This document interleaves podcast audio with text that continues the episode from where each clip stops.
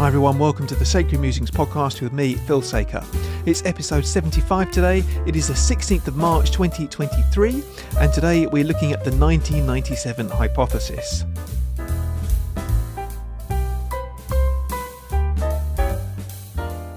So, welcome to the podcast today, everyone. Yeah, the 1997 hypothesis. This isn't any particular hypothesis. This is just something that I've come up with. I've I was thinking about it this last week, and I realised that 1997 was actually quite a significant year, and I'd like to just share my thoughts with you. And I thought it was important enough to be worth taking a bit of a break from the Os Guinness book. Um, I will um, continue that. Um, I will work my way through it, but um, you know we don't really have to look at that every week. There's no pressure. Um, it's uh, but yeah, we will return to that um, probably next week. Um, but yeah, before we get on to that, and I'll explain what I mean. It's all a little bit mysterious, so I will explain what I mean. But before we get into that, let me just uh, run through a few quick um, things that I've seen this week which have been helpful, um, which I can recommend if you would like to, to look at them as well. So, the first thing is um, there was a really good interview with Joe Boot published on the uh, J. John's YouTube channel uh, called Facing the Canon.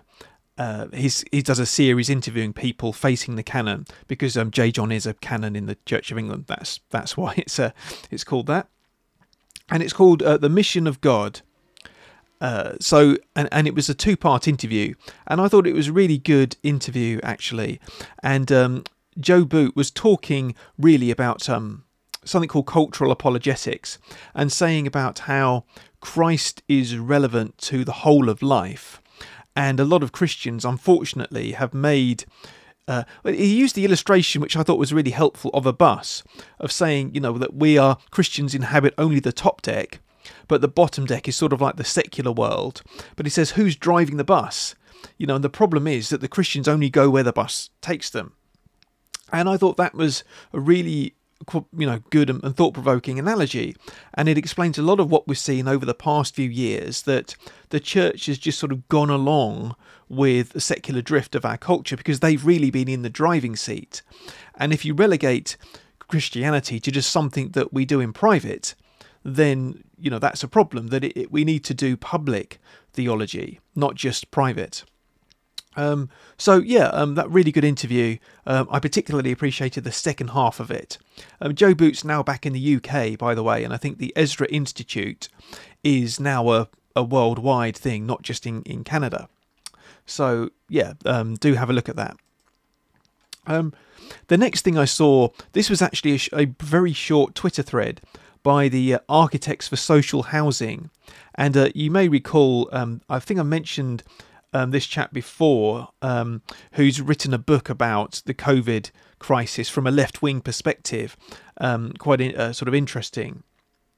But he said um, four things which are more important than Gary Lineker's tweets or Matt Hancock's texts. And these are all things which are going through UK Parliament at the moment or being debated in Parliament um, the World Health Organization's Pandemic Prevention, Preparedness and Response Treaty, uh, the UK Government System of Digital Identity, the Bank of England's Central Bank Digital Currency, and the United Nations Agenda 2030.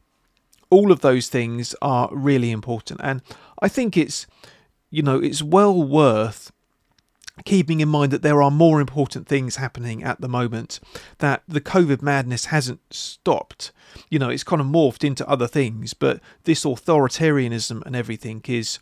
Um, yeah, it is really important to keep on fighting and to keep our eyes on on you know things which are happening, which are going through like this. Um, so yeah, um, well, that, that I just thought that was interesting, and he provided links to all of those things, so um, that might be worth looking at and sharing. Um, when it comes to authoritarianism and so on, just something that you might be interested in. In our midweek communion service yesterday, I was preaching. We're, we're preaching through um, Genesis at the moment, and I was preaching on Genesis chapter 11, which is on the Tower of Babel. Um, Babel is, um, of course, a famous um, sort of um, account in the book of Genesis, and it was famously the the account where human beings uh, their languages were confused and they separated and spread over the face of the earth. Um, but in the sermon, I talk about, you know, the World Economic Forum uh, explicitly, and I say that, you know, this is an example of what happens when sinful human beings get together. That, you know, they come together to unite against God and against um, His anointed. And, you know, that it always ends up when people get together without God, when men get together without God, it always ends up with persecution of Christians and being anti God. That's just how it goes. Um, so you might like to have a look at that, uh, or listen to that sermon. It's on the podcast, or it's also on YouTube. But you know, the podcast is just kind of, um, it's just the audio. Um, so I'll put the link down to that below uh, as well. And um, the final thing I was going to mention, um, my wife uh, and I were just um, the last few nights have watched through the uh, Netflix documentary on the Malaysia Airlines plane which disappeared, MH370 and Netflix have uh, released a documentary recently about MH370 and looking at what happened to it. And I found it a really fascinating thing because you know, prior to what happened with COVID, I would certainly have had more trust in institutions, in companies, and in governments. But what they effectively, and, and I don't want to kind of spoil it, as it were, um, for you, that they don't really give any answers. But what struck me as being the most plausible thing is that it was a cover up by the, the Americans, basically. And it seems like the evidence for MH370 being the South Indian Ocean is so flimsy. You know, it, it, it rested entirely on Inmarsat data and on um, debris being washed up. And um, you know, there was so there was so little conclusive evidence that it was actually MH370 that I I just don't think it's um it, it just seems so unlikely to be to have been there and they never found the plane whereas there are other evidence which point it to being in the South China Sea and I think particularly the um uh, the the French journalist who was looking into this who was um thought that it might have been cargo which came in which was not x-rayed which was brought in under escort which was on the plane might have been something to do with why it was uh, you know, that the um, American authorities felt the need to do something about it. Whether they actually, I mean, I, I can't quite bring myself to believe that the Americans would actually shoot down a passenger airliner. But nonetheless, it does seem like, you know, that what happened was consistent with jamming. You know, they had a- AWACS planes. Apparently, the senior source said that there was um, there were two AWACS planes involved and um, and all that. So anyway, what I wanted to say about that is I just find you know, the, the conspiracy theory actually is the most plausible looking at the evidence. And, you know, that when you've lost faith in institutions, when you don't trust them to tell the truth, when you only, you know, you think that they're going to be acting in their own self interest rather than in accordance with, you know, values and morality, um, then I think this eminently plausible that that could have happened. And that was back in 2014. Um, so yeah, the, um, the documentary itself is is worth a watch, I think. But there is also an, an article on Unheard I just found by Thomas Fazi, who also were, um, wrote the COVID consensus with Toby Green, um, which I think I might have mentioned before as well. But uh, and he's written articles I've mentioned before. Uh, but it's called "Will We Ever Solve the Mystery of MH370?" and um, he just says a, a, new Netflix documentary fails to ask the right questions. And uh, he goes through some of the other evidence as well, which the Netflix documentary doesn't include. And um, yeah, that's that's worth watching. So I'll put the link for that down below as well. Um, so yeah, there we go. I've I think I've just lost all of my all of the faith that I had in institutions and in governments. Um, you know, I, I like Inmarsat, for example, could they have fabricated that data? Could they have made it all? I mean, they never actually released the calculations to the public. And, uh, you know, uh, the, there was a chap on the documentary who said, well, it's hurtful that people think we're lying. And I think, well, yeah, of course it is. But, you know, when big government, as we know, big government have been involved in, in um, big tech. So government have been involved in big tech. You know, the uh, Twitter being in bed. We know this for a fact. Twitter were in bed with the US government officials, taking people down, banning people, you know, um, putting misinformation labels on things, all of that.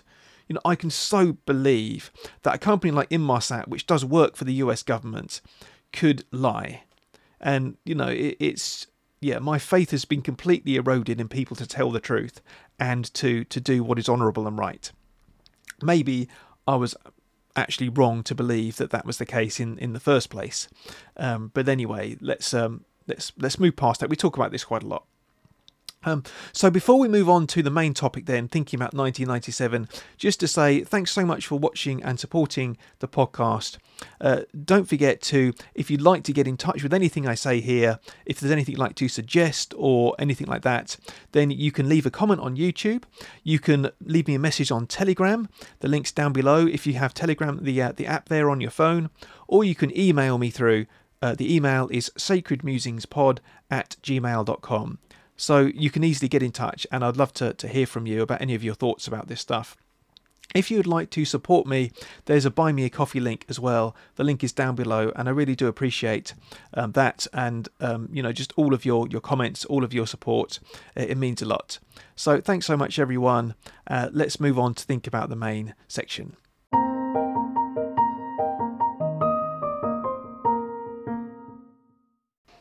Okay, so the 1997 hypothesis. Now, this isn't a hypothesis which anyone else has come up with, as far as I know. Um, this is something which just occurred to me the other day. Uh, well, I think it's it's been it's occurred to me a few months ago. I might have mentioned it, but um, anyway, I thought it was worth looking at it in a bit more detail because it, you know, I just had one of those moments the other day when I had a sort of moment of clarity when things just came to me and. Um, I, I would just want to share this with you anyway because um, you know I'd be really curious to hear your thoughts. Um, so let me explain, as I know this is a bit cryptic. Let me explain what I'm talking about. So really, you know, I I just been wondering: is there a year when things changed? You know, because we know that things do. Sometimes they change gradually over time. And there are also moments and years when things seem to change all at once uh, when decisive things seem to happen. And I just wondered if 1997 was one of those moments, one of those years when a lot of things happened in one year which changed things decisively, or which showed perhaps that things had changed decisively. It was just a revealing year as well as a, a turning point. Um, I don't know how exactly you would categorize it, but in my opinion, that 1997 was one of those years. Okay, it wasn't the year that when everything went to hell, but I think it was a, a decisive moment, a watershed moment, if you like. So let me try and explain. Three things happened in 1997 that I want to talk about. Okay, so the first thing is in May uh, that the Labour government were elected under Tony Blair, New Labour. Um, so New Labour were elected. In June, the first Harry Potter book was released. To much um, kind of acclaim, I guess the, the hype really grew as Harry Potter grew as each book was released. But 1997 was the year it began. The third thing is in August, uh, 31st of August 1997, the death of Princess Diana. Those three things all happened in uh, 1997. And I think all of those three things had a real significance and showed that things had changed or, or things were going to change. It, it was the beginning, if you like. Um, so yeah, let me go through let me go through those one at a time. The first thing is New Labour. Now, this is something which I don't think any of us saw at the time. Um, I mean, I, I wasn't old enough to vote in the, the 1997 uh, election, so but I do remember talking about it at school. I was sort of um, in my mid-teens when I was um, in 1997. But I remember talking about it at school, and you know, people seemed generally very optimistic um, about New Labour, and people were thinking that it was going to be a new start for the country, and you know, sweep sweep the old out, in with the new. As it turns out, it wasn't quite the the dream that people um, that people thought it was going to be. Looking back, it was the beginning of uh, mass migration to the to the UK.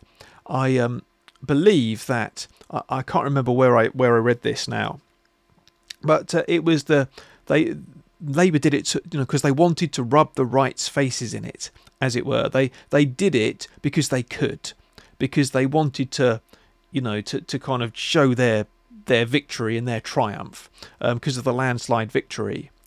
Uh, it was a decision which didn't seem to be taken with the, for the good of the British people or with the, the consent of the British people. It was just done because they could and because they had the power to do it. It was the beginnings of the equalities legislation and sort of political correctness. I think political correctness was probably beginning before that, but certainly in terms of putting it into law, I think that, that the Labour government is where a lot of the damage was done. Um, ID cards. Do you remember ID cards? The way that Tony Blair and the government wanted to introduce ID cards, and I signed a petition against it actually, and a lot of people did, and fortunately it failed. But nonetheless, that was the beginnings. And looking back now, again, you can see it, can't you? Um, and then there was the Iraq War, when uh, most of the country, it seemed to me, were against going into Iraq, or at least there was a, a majority who were against going in. But the government went in anyway because they wanted to, and they lied. You know, there was the dodgy dossier, there was Alastair Campbell, and you know that basically that it was all built on a, a fabrication the reason for invading Iraq, and it did not have the backing of the country, and it did not have um, the the backing of other others as well. So again, you know, looking back now, all of that is starting to make sense. It's starting to sound quite familiar, isn't it? As we're looking back. And I think, you know, if you see what has happened to Tony Blair uh, over the last over the last you know few years since he's, he's not been prime minister anymore but you know being involved in sort of like the world economic forum and, and so on you can see i think that new labour was the moment i think when the technocrats when the globalists you know if you like they they were in the ascendancy that was the moment they they really i think came into power and i do wonder if people would really um, have voted for new labour if they knew what they were voting for. Because I think a lot of people voted for, for Tony Blair, not really understanding what he stood for and what he represented. And perhaps, you know, perhaps we should have done. I remember the uh, the Tories ran that poster, uh, "New Labour, New Danger," and I remember that poster and thinking it was maybe a little bit over the top, you know, putting sort of devil eyes on on on Tony Blair. But actually, there was a an really interesting quote from a Clare Short, which is on the cover. I think this is might have been from a book that she she wrote. Let me just try and find that. Yeah, so this is on the poster, and it says. One of Labour's leaders, Clare Short, says dark forces behind Tony Blair manipulate policy in a sinister way. I sometimes call them the people who live in the dark, she says about New Labour. It's a lie, and it's dangerous. Well, that turned out to be prophetic, didn't it? Interesting. Um, just at this point, just because I like C.S. Lewis, I'm just going to quote from um, from him from his uh, essay "Is Progress Possible?" Just because I, I think it's it's sort of relevant. This is about technocracy. Again, the new oligarchy must more and more base its claim to plan us on its claim to knowledge. If we are to be mothered, mother must know best. This means they must increasingly rely on the advice of scientists, till in the end the politicians proper become merely the scientists' puppets. Technocracy is the form to which a planned society must tend. Now, I dread specialists in power because they are specialists speaking outside their special subjects. Let scientists tell us about sciences, but government involve questions about the good for man and justice, and what things are worth having at what price, and on these a scientific training gives a man's opinion no added value. Let the doctor tell me I shall die unless I do so and so, but whether life is worth having on those terms is no more a question for him than for any other man. There we go, that was C.S. Lewis. Uh, was 1997 the moment that the technocrats really took over, or, or, or began the, the, the coup, if you like? Um, I leave that. I, I leave you to judge that.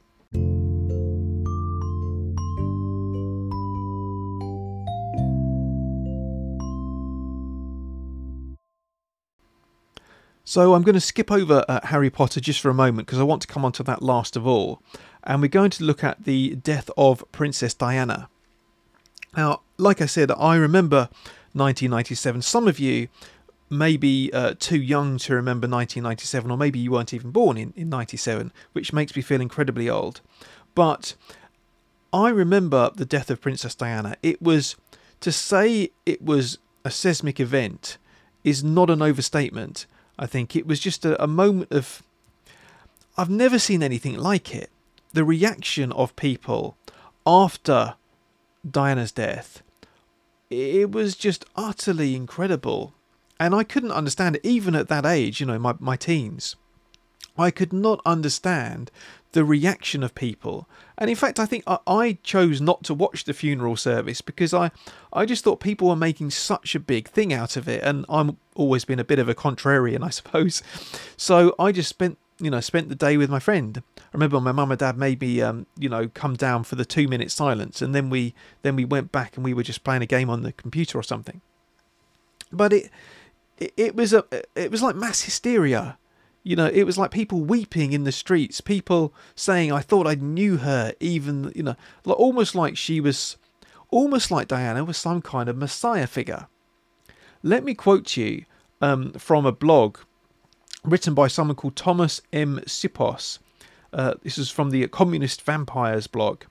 And I think he's a, an author, um, a horror sort of an author and a, um, um, a writer. But he um, he wrote a blog about this and uh, let me just read you the start of what he says Born a lady, lived a princess, died an angel. So said one of the thousands, millions of eulogies to Princess Diana written on posters, uploaded onto web pages, or inscribed in registers around the world. Aside from the one in London, the British consul here in Los Angeles provided a register for the public, and I heard of a register sighting in Chicago. So, as we approach the new millennium, do we witness the consecration of a new Messiah? By contrast, Elvis can only compare to John the Baptist. James Dean and Marilyn were mere prophets. Sure, Diana died before the millennium, but Christ was born before year one. Note the symmetry. New Ages have another term, synchronicity. When seemingly unrelated events coincide, it must all mean something.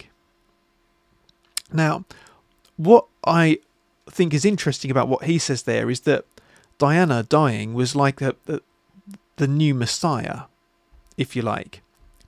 That people sort of ascribed almost deity like uh, powers or what have you to, to Diana. In fact, I think the blog was called the, di- the deification of Princess Diana. And I, I think he was onto something. And I think that is goes a long way to explaining why people were so upset because she became almost like this messiah figure you know the one who had been um, crucified by the authorities who was rejected by the authorities who were you know being put to death by them. And you know that goes a long way to explaining all of the wailing and the, the gnashing of teeth when she died. And something which happened actually Something which I've always found fascinating about this is that a week after Diana died, Mother Teresa died. And there was hardly any comment about Mother Teresa's death. You know, it was just she died and, and that was it. And I thought, what a contrast there that, you know, Mother Teresa, I mean, I know that there are people have criticized Mother Teresa, and I know that she wasn't, you know, all perfect and everything, but she is kind of held up by society as a model of someone who gave her life to help the sick and the poor. And um, Diana, you know, she she was famous. You know, she did she did do some you know good things, but she was um, you know the, the contrasting reactions there between the two of them i think the way that we reacted to diana the way we reacted to mother teresa i, I just feel like it was almost like the birth of a new religion. You know that christianity died out and this new religion came in which was a kind of secular religion. And i think that that was a, a significant moment. You know and again the fact that they died within a week of each other or about a week a week apart really, uh, really interesting.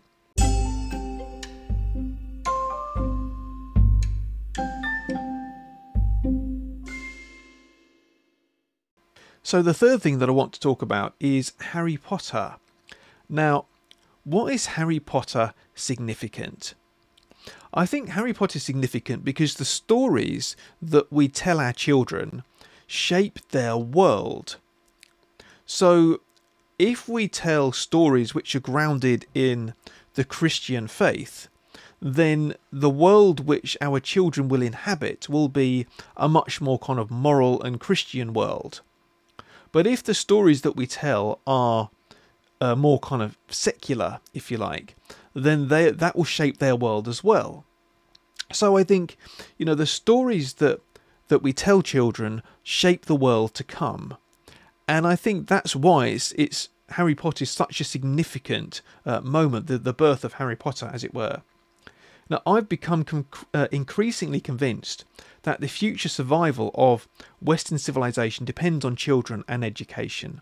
And I think that's why schools are such an important battleground with this woke dogma and why it's important to fight when it comes to children, especially. Now, let me just um, give you my background, my experience with Harry Potter, because I didn't read Harry Potter when it came out. Uh, I think, I mean, like I said, I am a bit of a contrarian, and if everyone is telling me to read something, then I won't. Um, and that was the case with Harry Potter. I mean, even back when I was a, a teenager, when I was, at, you know, at that age, uh, it just seemed like there was such a lot of hype about it, and it, Harry Potter was just everywhere. You couldn't avoid it, and everyone was reading it, and everyone was saying, "Oh, Phil, you should read Harry Potter," and of course, I didn't. Um, now, I still haven't read Harry Potter, but I have seen the films now. Um, uh, a young um, friend of ours who grew up with Harry Potter. Um, I think she loves Harry Potter more than life itself. It seems like. I mean, she's so into it. So she made us watch all eight of, of the films over the, the past few months, and we finished about a month ago. Um, so I have seen the films at least, which are, uh, I think, quite faithful to the books, even if they don't contain the same amount of detail. Um, but as I was watching the films, I wasn't. I mean, I I didn't like it all that much, but it was it actually made me feel a little bit uncomfortable. Like I just didn't really like the Harry Potter universe, the Harry Potter world, and I I couldn't quite put my finger on what it was about Harry Potter that I felt uncomfortable with. Um, but then, as I've been thinking about it, the the question in my mind, I think, which gets to the heart of it, is which moral world do the Harry Potter stories inhabit? Which moral universe do they inhabit? And let me just quote you a little bit from an interview. So, um, uh, this is something that someone, a, a, listener of the podcast, thanks James, um, sent me um, last week. Uh, a podcast series called The Witch Trials of J.K. Rowling, where someone interviews her and she talks about, you know, the, the transgender tweets and, you know, all of that. But she begins, the first couple of episodes are talking about the birth of Harry Potter and about Harry Potter itself. And um, I'm just going to quote you a little bit from the end of the second podcast episode, which talks about um, this this subject. And just to say, by the way, that I transcribed this, and I, it's not completely accurate. The gist is there, but it's not. Um, I haven't tra- sort of transcribed it verbatim. So, uh, the interviewer asked the question, um, "How do you tell what is good or evil?" And this is J.K. Rowling's reply. That's such a deep question and it goes to the heart of Potter, and it goes to the heart of my worldview. There's a huge appeal to black and white thinking. It's the easiest place to be. So she's saying that, you know, we like to draw black and white portraits of people saying they're good, they're bad. And she was explicitly wanting to go against that and saying, you know, you need to think more deeply, you need to think more carefully about this. Um, she goes on to say, the two characters that caused the most furious debate were Dumbledore and Snape. People wanted Dumbledore to be perfect. He's deeply flawed. To me, he is an exemplar of goodness. He did wrong, he learned, he became wise, he had to make the difficult decisions that people in the real world have to make. Now, those of you who, who've read or, or watched Harry Potter, um, if you haven't read or watched Harry Potter, then you know you just have to, to, sort of listen in on this. But the Dumbledore does make some um, what you might say are immoral, bad decisions. Does he regret those decisions? Does he repent of them? Does he recognize that they are bad? Is there a good which they are working for? Now, this is something which I, I, think I've only just come to, to, to understand having you know watched through the series, but it, it does seem to me that the characters are just such a mix of good and bad that no one is. It doesn't seem like there is a, a good side to be on. You know, even Hogwarts itself has many flaws and failings. And, you know, it seems to me that J.K. Rowling, there is good and evil, um, but there isn't an ultimate good or an ultimate evil. And people do not seem to align themselves really with the ultimate good or, or the ultimate evil. I think part of the issue may be that, you know, I think J.K. Rowling's a better storyteller than she is a writer and I think that you you know it's very plot driven rather than character driven. Um, so again, you know, I think that that all sort of feeds into it. But it, you know, it just seems to me you can't have characters just doing things which are good and bad, a mix of them both, and then just say good is just you know summing up, um, you know, someone's action, seeing if they're on the side of the the greater good, or or what have you. You know that morality has to go through a person, and we have to want to desire the good rather than the bad, uh, even if we, we don't achieve it always. And it's not like we just all this complete mix of good and bad. It reminded me actually of what um, C.S. Lewis said about the Second World War. Uh, I think he said this in Mere Christianity, but I couldn't find the quote. Uh, it's kind of like a throwaway line in the book. But he says that we, um, in the Second World War, if there had been no ultimate good and evil, we may have had to fight Hitler and the Nazis, but we would not have been on the side of the good. We would not have been on the, the morally right side. And it just struck me, you know, perhaps that that's a little bit like the Harry Potter universe. That Harry Potter and the like they have to fight Voldemort to survive, but they're not on the side of the good, as it were. That he's on the side of evil, but they are not on the side of the good because there isn't a sort of ultimate good that they are fighting for.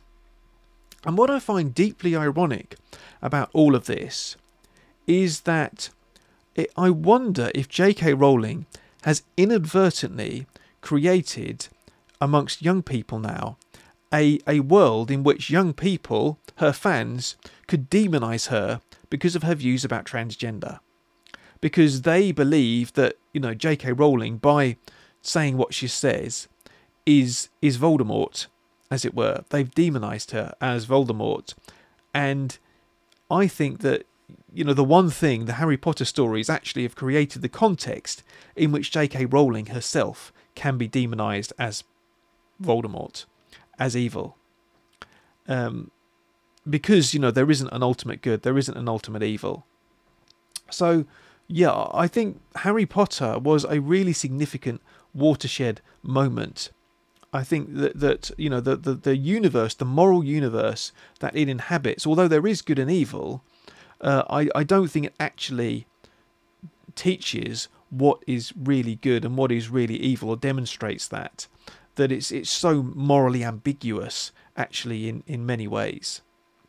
Um, and this is what young people are growing up with now, and I think the hype is a part of that. You know that I think that the um, it, it, in Harry Potter, it didn't kind of achieve success just by itself. It was almost like devoured and proclaimed as a new religion, you know, or, or with a kind of fervour which goes along with that. There's another interesting thing about Harry Potter, you know, the marketing machine kind of really ploughed into it, and you know, um, it, it became just something you know, another thing which really struck me actually as I was watching the film was, yeah, it's an it's an all right story, but why is it so as big as it is? It's not that good. So, you know, it's it's another example, I think, of something being pushed beyond. For what reason? Uh, perhaps it's the message that it's giving out.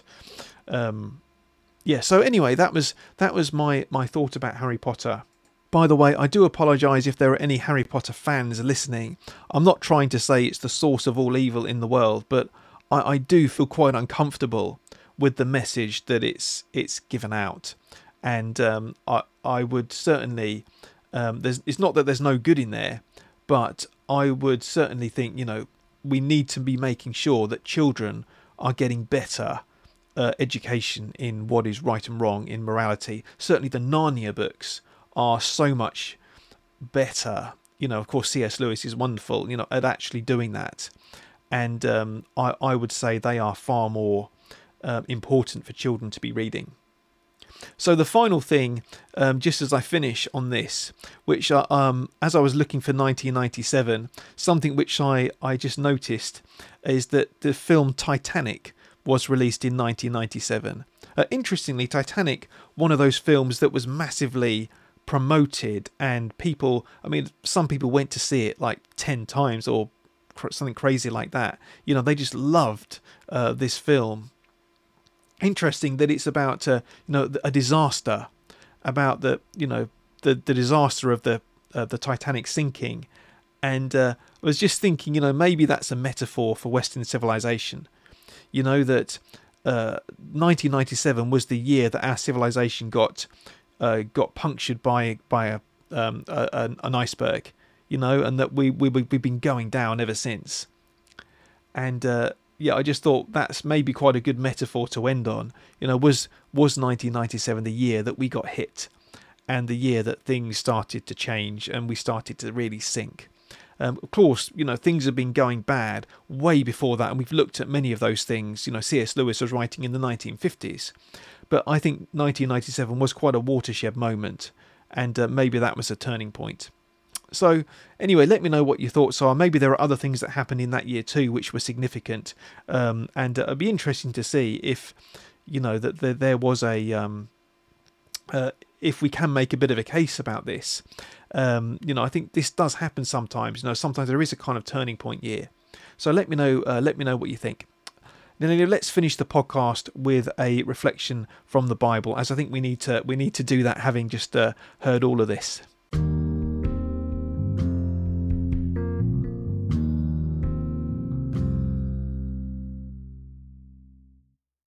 So let's finish now with a reflection, and I thought today we could have Psalm 58, which is um, I just happened to read this psalm the other day, but it's one of those psalms which is just dealing with questions of justice and injustice, particularly looking at uh, rulers and, and sort of kings and, and so on, the rulers of, of men. So this is Psalm 58. Let me read it out first of all. Do you rulers indeed speak justly? Do you judge people with equity? No. In your heart you devise injustice, and your hands mete out violence on the earth.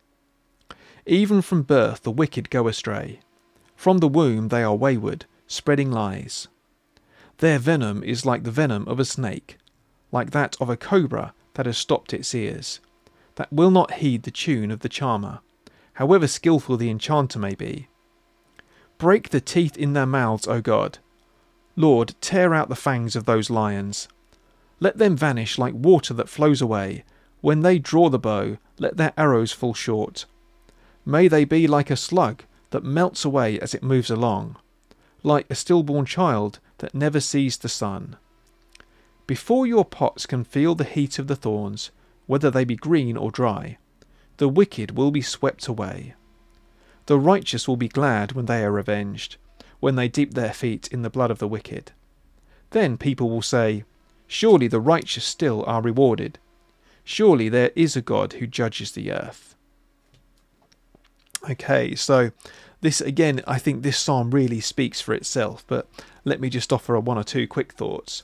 But just you know, saying it addresses the rulers to start with. Do you rulers and um, you know, do you judge people justly? Do you uh, speak justly? Do you do what is right, just, and fair? And I think you know again that is what that is what God requires of rulers. That you know God does require them to act with justice and with righteousness, and He cares when they do not. You know He cares when they oppress people. He cares when they uh, when they have people under their thumb rather than doing what He wants. And they and it says in your heart you devise injustice, and your hands mete out violence. And um, you know, I was thinking about what's happened with COVID, the way that, you know, that they, as the lockdowns files demonstrate, they just did not care what they were doing to people. All they cared about was uh, looking great by by saving people from COVID. Um, they didn't actually care about the harm that they were doing, and you know, although it wasn't actually meting out violence in a, a, a sort of um, in the in the way that some rulers do, nonetheless, it was doing harm for the sake of their own egos, really, I think. And um, it said that, you know, that the wicked go astray, they're spreading lies. Interesting again. Um, their venom is like the venom of a snake. Uh, that will not uh, heed the tune of the enchanter. They don't do what God wants them. They go their own way. It says, break the teeth in their mouths. You know, make sure that they can't hurt anyone. That's what it's saying. Make sure that they can't hurt anyone. So let them vanish. You know, like even a slug that melts away. You know, just just to vanish away from sight. I kind of wish that our current crop of politicians would melt away like slugs in a sense. You know, that the ones who are just in hock to this progressive agenda, this new religion, would just disappear. And that's kind of what the what the psalm is saying. You know, that the those who do harm those who do not do what is righteous will will melt away. And and the, the final few verses say, before your pots can feel the heat of the thorns, the wicked will be swept away. I'm not sure whether this is um, thorns flare up very quickly and produce heat, but then disappear quite quickly. I'm, I'm not quite sure if that's what it's saying there, but it quickly is the message. You know that they will quickly disappear. And people will say, Surely the righteous still are rewarded. Surely there is a God who judges the earth.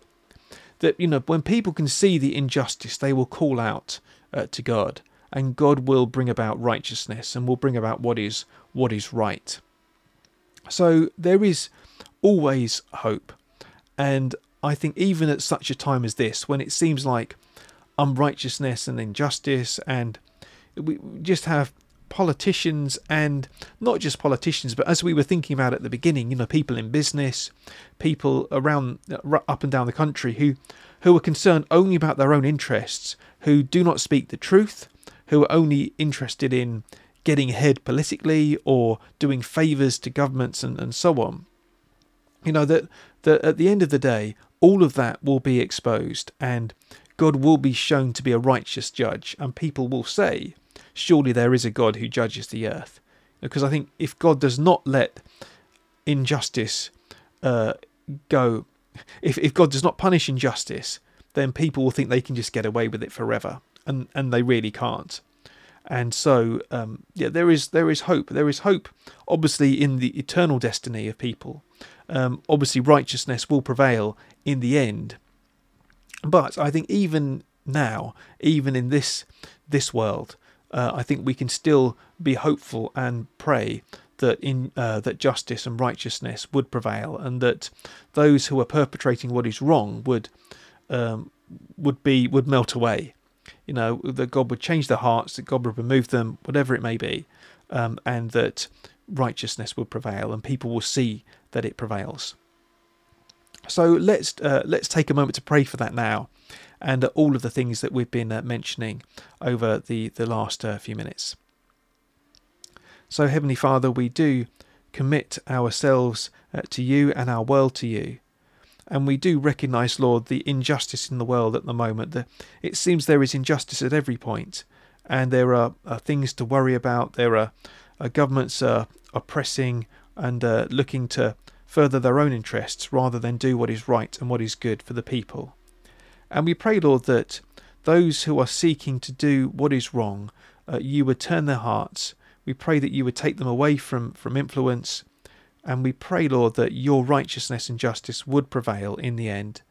And we pray that you would help us to keep seeking you and seeking your justice and trusting in you, knowing that these things will come about and these things will happen. And we do pray, Heavenly Father, just thinking about the changes that were introduced in our society um, way back. We just pray, Lord, for uh, things to, to change again, that there will be another year when things decisively change for the better, when your word and your wisdom are what people seek. And especially, Lord, we pray for our children and young people that we might be able to, to teach them about what it means to grow up in the, the fear of the Lord, uh, knowing you and walking in the right ways. Um, we just pray, Lord, that you would give us wisdom as we do uh, all of those, especially teaching our children. And we ask this all in Jesus' name. Amen. Well, uh, thanks so much, everyone. Just a, a, reminder that all the links are down below in the description. That um, you can uh, let me, if you want to feedback, if you want to uh, say anything, or you know, um, uh, recommend anything to me, you can leave a comment underneath on YouTube. You can uh, telegram me, uh, link is down below. You can email me through sacredmusingspod at gmail.com. Uh, there's a buy me a coffee link if you'd like to support me. And uh, if you're on YouTube, do, don't forget the thumbs up as well as that does help with the old algorithm. Oh yeah, and on the on the audio podcast, you can leave a rating and a review. Uh, there's definitely you can definitely do that in Apple Podcasts. Um, you might be able to do that in Google Podcasts as well. Then whatever your provider is, if you can do so. Thanks so much, everyone. I look forward to seeing you again soon. I think we'll be back on Os next week, probably, unless something else comes up. But yeah, in the meantime, God bless.